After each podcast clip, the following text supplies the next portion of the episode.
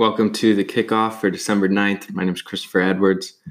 It's been a while since an episode. Hopefully, we can get on a roll here and just start churning them out. Uh, a lot for today college football, a few notes from the games, Monday Night Football preview, Giants Eagles tonight. Then we'll go over the three games from yesterday. That uh, Sunday night game, um, and then 49ers Saints shootout there, game of the year, and then Ravens Bills cover Lamar. Uh, more all week. Uh, to start, like I said, college football. Um, our bowls are set. You know, our playoffs are set after a championship weekend. Our Rose Bowl, Oregon versus Wisconsin. Wisconsin losing this weekend. Um, Oregon picking up a W in Pac 12 championship against Utah. They get the Rose Bowl berth there against Wisconsin. Cotton Bowl, Penn State, Memphis. Memphis head coach accepting the Florida State job after uh, this bowl game. He'll be there. Uh, it's a good berth though for Memphis and that kind of program to be able to get Cotton Bowl versus Penn State. Sugar Bowl, Georgia Baylor, um, two hard fought teams there. Love both coaches. They get their team to play hard.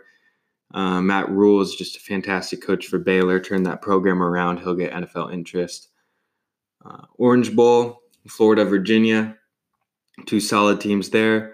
Florida's been solid all year, top 15 ranked team all year, all season long.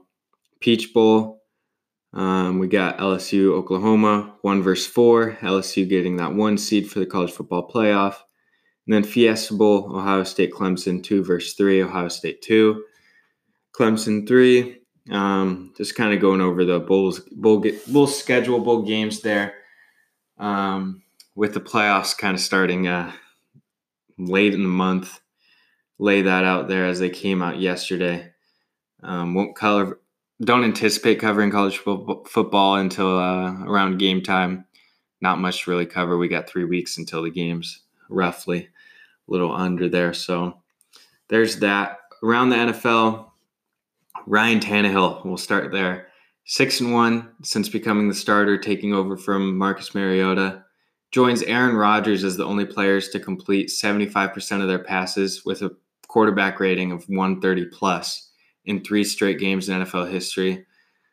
Only joining Rodgers, it's kind of really significant, honestly, considering it's Tannehill, number one, considering the NFL and how the offense has shaped and um, evolved over the past couple years and he joined Russell Wilson as the only players with four straight games with two plus passing touchdowns and a rating of 125 plus in NFL history. So what Tannehill's doing, it's not a fluke. It's not just pulling out wins here. He's been playing awesome.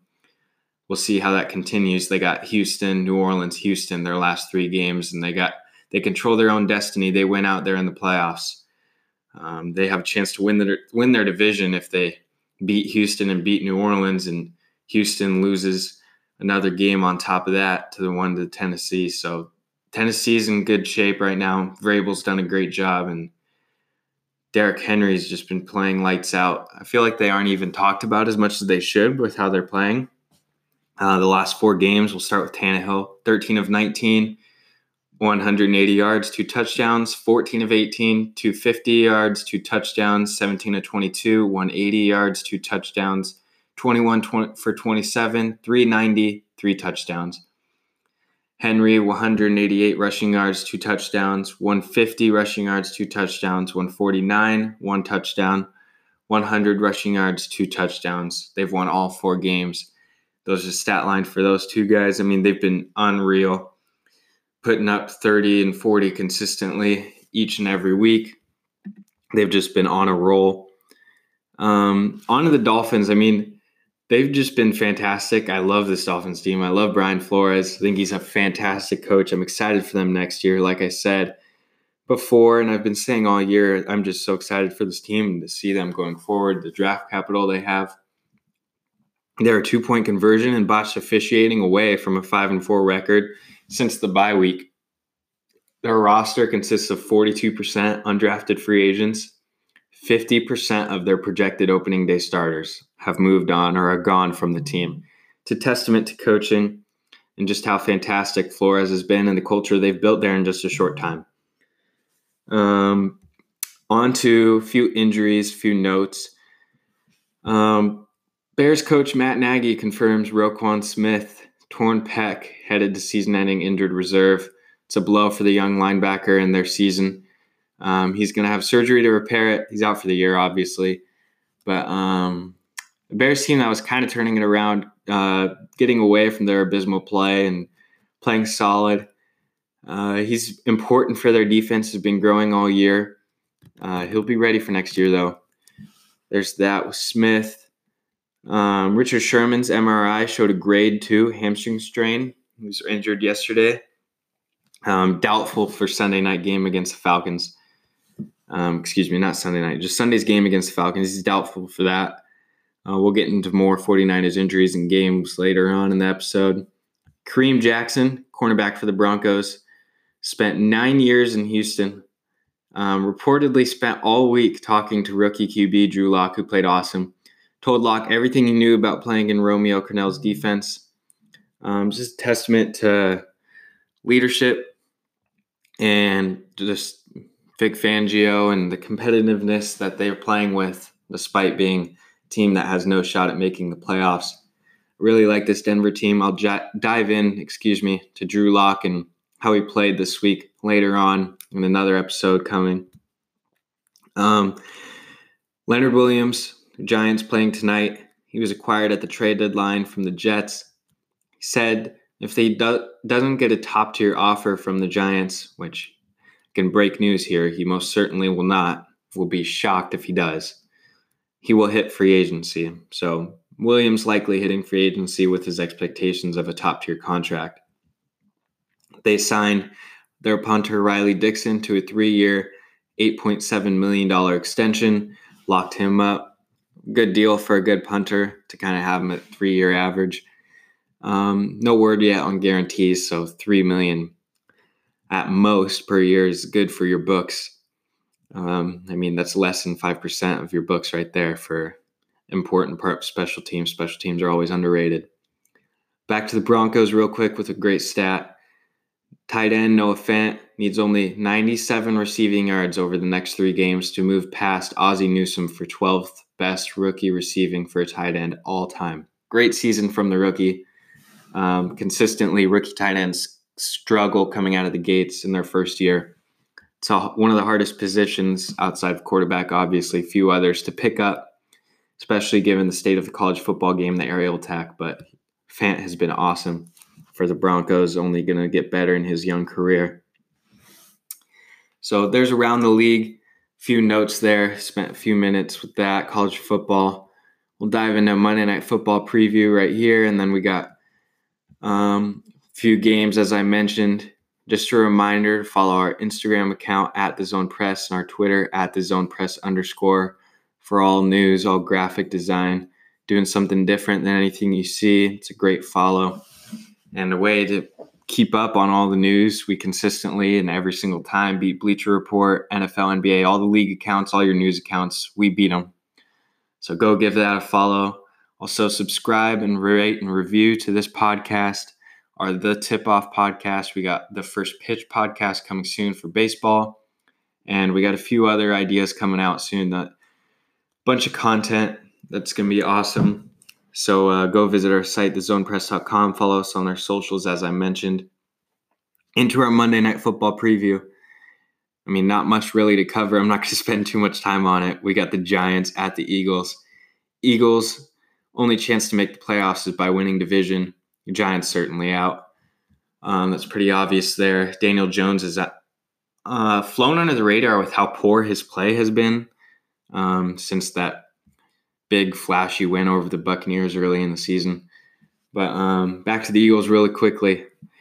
Using uh, 538's ELO percentages, they're uh, obviously their division and playoffs uh, chances are the same. As I covered, their only way to make the playoffs is uh, winning the division. But 42% chance of that happening entering the game tonight, 47% with a win, 16% chance of getting the division locked up and into the playoffs with a loss tonight. They need to end their three game skid. Tonight is almost certainly a must win for them. Giants, Eli returning, not much to cover. I don't really want to talk about the Giants and spend time on them. I expect them losing tonight if they end up winning, I'll give a few minutes on them tomorrow. But this late in the season, uh, we got a great finish, a bunch of contenders, seven team race in both both conferences, eight team race in the NFC with the Rams included in this division. NFC East, what a terrible division, but that's what the off season's for is covering teams like the Giants. If they get a win, like I said, I'll give a few minutes tomorrow, but not much to cover. I mean, the Eagles should certainly win.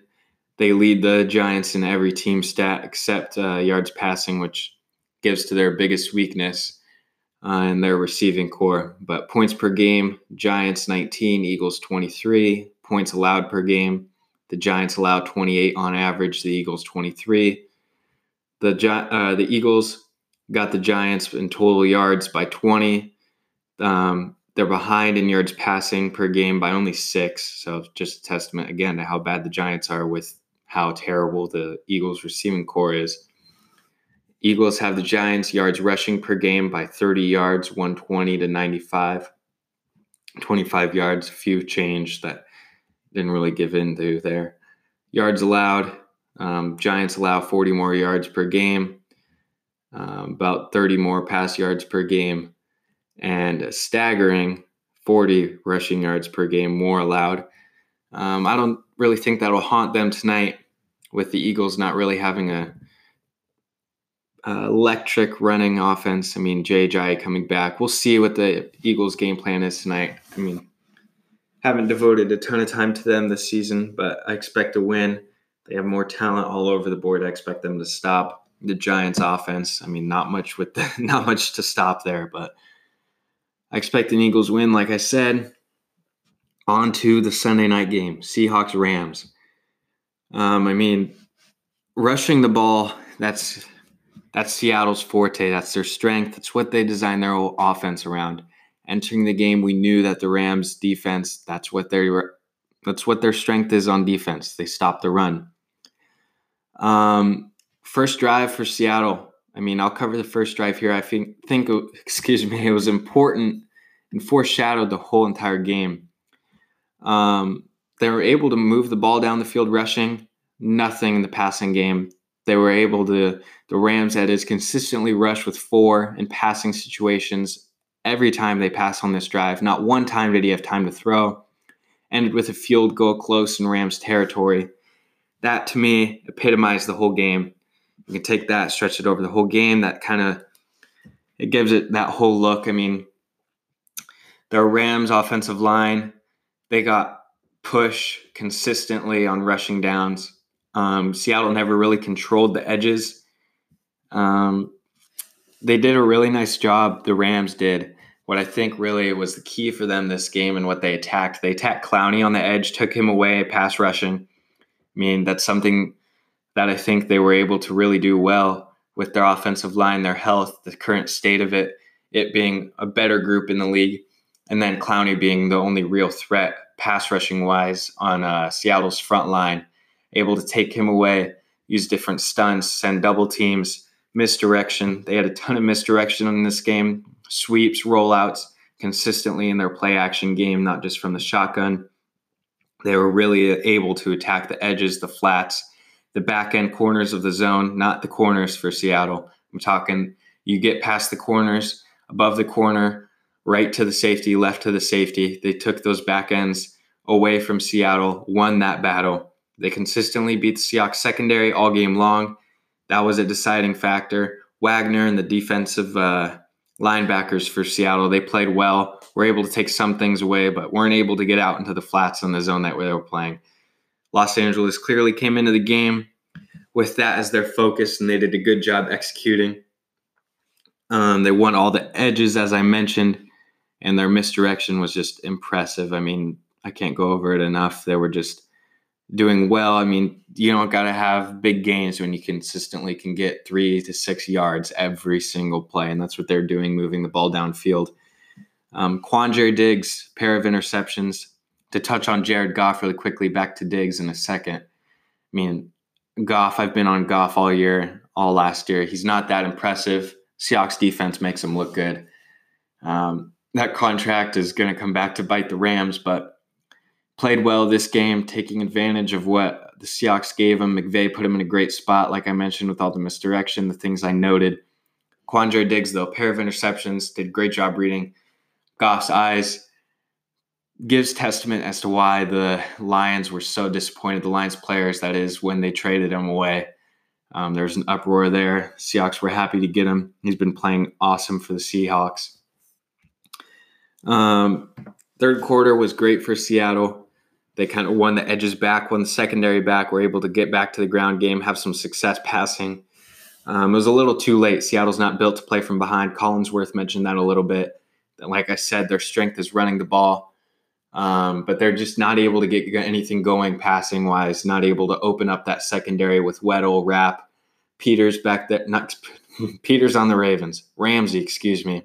Kind of get those two mixed up when I think of those guys. Look at them um, with the trade. I mean, they're both so uh, electric. They're kind of at the forefront of that secondary. But that secondary has almost become underrated to me with how well they can play on the back end. Um, but I mean, the Rams defense showed up with Phillips there and late in the game, stopped a Seattle signature run. Um, a few notable notes, I mean, from Seattle. The Seahawks record in December from 2012 to 15 15 and 3. They were a team that finished well, that ended the season hot into the playoffs. Their record in December from 2016 to 19, the last four seasons, 9 and 7. They used to peak in December, not anymore. That's false. They're an average team in December the last four seasons. Their point differential in the Russell Wilson era 2012 to 2019. We'll just go in order here plus 167, plus 186, plus 140, plus 146. The last four years, like I mentioned, plus 62, plus 34, plus 81. Through 13 games this season, he's a plus 20. Um, their offense is, that is. It speaks to the evolution of the defense and their ability to get big leads and keep them for Seattle's offense. That has not been the case the last four years with the evolution of that defense. So um, a lot to dig in standings wise throughout the week. That's uh, what I took away. What I learned from this game was a big game this week, one that was very important standings wise, and a lot to take away from this game. Um, we'll dive into more what it means later on in the week, but there's that. On to 49ers Saints. Blowout for neither team. A lot of predictions were that coming into the week is that 49ers defense was going to be able to hold the Saints. They were going to dominate them, which I thought was absurd. Or were the Saints that were going to run them out of town with their offense and home home field in the dome. But no, uh, most of that came from NFL Twitter, which I can't stand. But 49ers getting the win, uh, walk off wise, 48 46 for the last second field goal. Um, lost in excitement, the 49ers win. The injuries they suffered, I think is very important to cover. That's why I'm starting with it. Their center, who's massively important in Kyle Shanahan's offense, Weston Richburg carted off with a knee injury. We'll find out more on all these later on today. Defensive end Dee Ford left game with a hamstring injury. Richard Sherman left with a hamstring injury, covered him earlier. Three big injuries there. Jimmy Garoppolo, fantastic this game. Really showed why they gave him that money his chance to become a franchise quarterback. 74% completion percentage, 26 of 35 on throws, 349 yards, four touchdowns, one interception. The interception was bobble tip, not his fault. 10 yards t- per attempt, 130.7 QB rating. So fantastic game from Garoppolo. Um, New Orleans, four straight drives opening the game, scored. Jared Cook out with a concussion after the third drive there. Um, it was clear from the beginning that that was their attack. That's how they're going to attack the 49ers was their main center point being of the offense, Jared Cook. He went out with a concussion, slowed their offense down a little bit. They were able to make adjustments. Um, but 27 points in the first half. They were able to get um, 19 in the second eight point difference, not much, but when you consider the flow of the game and how strong they came out, and then just the kind of dip second, third quarter, played played a role and had an impact. The 49ers trading for Emmanuel Sanders helped Deebo Samuel more than anybody. Since the trade, um, Deebo Samuel, 10th in the NFL in receptions and 9th in yards, has the third most yards after the catch, and has forced more missed tackles than anyone. He's a rookie. I can't speak enough to how great that play is for them. It's awesome. Deebo Samuel has been great with uh, Dante Pettis in the doghouse for Shanahan still. Emmanuel Sanders has been awesome. Garoppolo seems to love him.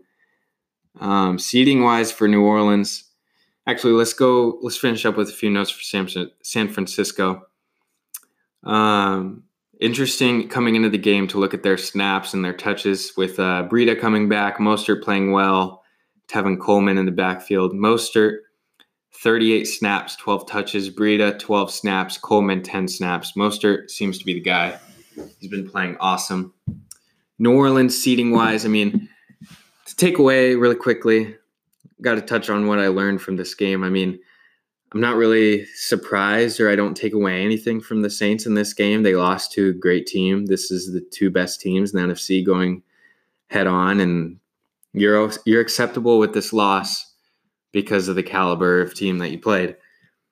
And there are other losses to the Rams when Brees went out and Falcons division opponent staff changing um, with that defense turning around. So three respectable wins. The Saints are awesome. Um, I just I learned that their defense was not going to be able to hold up as well as I thought against the 49ers and that kind of offense and play calling in the playoffs. But we'll see. They got room to grow. They got three more weeks. But uh, it's a it's an okay loss to, for New Orleans, except in the regards of seeding. Um, Green Bay win and New Orleans loss means that the Saints desperately need Green Bay to lose one of their remaining games. Chicago, Minnesota, and at Detroit. Um, the Saints will likely not get a bye and face a steep uphill climb in the playoffs if uh, Green Bay doesn't lose to Chicago, Minnesota, or Detroit. Um, it's more than likely that uh, Green Bay gets that bye.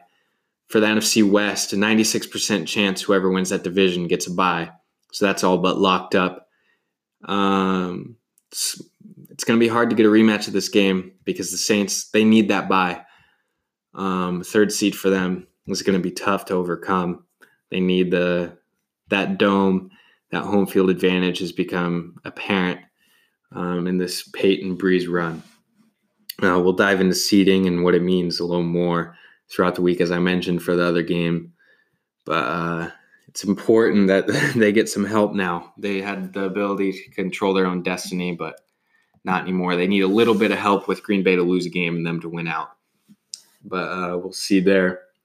Ravens, Bills. Um, Buffalo had 10 days to prepare. The Ravens came out, got that win 24 17 um, against the Bills. Buffalo didn't really help themselves field position wise, special teams. Few bad punts. Um, they gave Ravens great field position. You can't do that against Ravens. You cannot beat yourself against Lamar Jackson. This team, I mean, they seem like they're on their path to the Super Bowl. You can't, you, you just got to play.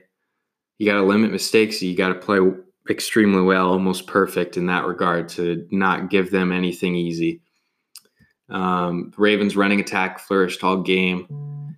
They had uh, consistent gains, not many big runs. I mean, Mark Ingram had three plus three runs, five yards plus. Lamar popped a few off for ten yards, a little more, but not not the signature big run out of that. Um, turning point in the first half for me. It was second and eight, late in the first quarter early on in the game, Allen's looking good. They feel like they have the Ravens defense in a position that can score on them. They were able to run the ball, move the ball a little bit. Ravens brought six on a Beasley fake. They faked the handoff. Allen rolled out, um, got a sack. Next play, brought six. Again, fumble by Allen, recovered, led to a Ravens touchdown. You can't do that against the Ravens, as I mentioned. Swung though, first half, Ravens were able to score. They came with many tendency breakers on offense, though, the Ravens, that is. Results were hit and miss against an impressive Bills defense, as we've seen, well coached and talented. I mean, we saw them against the Cowboys last week, Lamar this week, and they're going to be on Sunday night. They're oppressive. they're legit, they're well coached. They were able to stop the Ravens 24 points. Um, that's stopping the Ravens indeed with how great they've been. The Ravens continue the use of the pistol. I mean, it was heavy in this game. I encourage you to go watch the game. It was just play after play after play. They're in pistol, they're in wing um, with multiple backs, multiple tight ends. Um, they used the pistol far more than any team. Entering the game, they used it 219 times in the first eight games, that is rest of the league combined 200 times. So they use it an insane amount. Um, I mean, Lamar was just probably my biggest takeaway from the game. My last one here, Lamar's like unreal. The throws he's making is just fantastic. It's total high candy. Um, like I mentioned, I feel like this team could be on their way to the Super Bowl. I don't. I rarely bet against the Patriots, but it's looking like I have to do that now. But um, we'll see here. But just the, he was so impressive, eye test wise. So many great throws, so many throws that not so many, a few that didn't count that were just insane because of penalties. But I encourage you to go look at that. He's been awesome this year. Obviously, the MVP awards are all but locked up in his. Um, that's what I took away from this game. Impressive win. They got it done 24 17. Um, that's my takeaways from those games today. We got more games all week with about a half an hour episode here, a little under that. Um, more to cover. Like I mentioned, follow our socials at the Zone Press Instagram, at the Zone Press underscore Twitter. Um, like I said, better than any other page out there. Consistently beat everyone with a great uh, digital content team. The site, thezonepress.com, more content coming up there with a little relaunch. Um, yeah, but continue to subscribe. More content, more podcasts. They'll be announced on the socials. Um, new podcast out tomorrow. Uh, again, we'll cover more games, cover news, and uh, more coming. Thanks for listening. Subscribe, subscribe, rate, and review please, please, please. It helps us go up the charts and uh, gives us more plays, more sponsors coming, and all that. So uh, we need it and we'd appreciate it. Uh, again, I'm going to keep plugging it because it's what we are. Follow our socials at the Zone Press on Instagram, at the Zone Press underscore at the end for Twitter. Um, have a good day. Thanks for listening.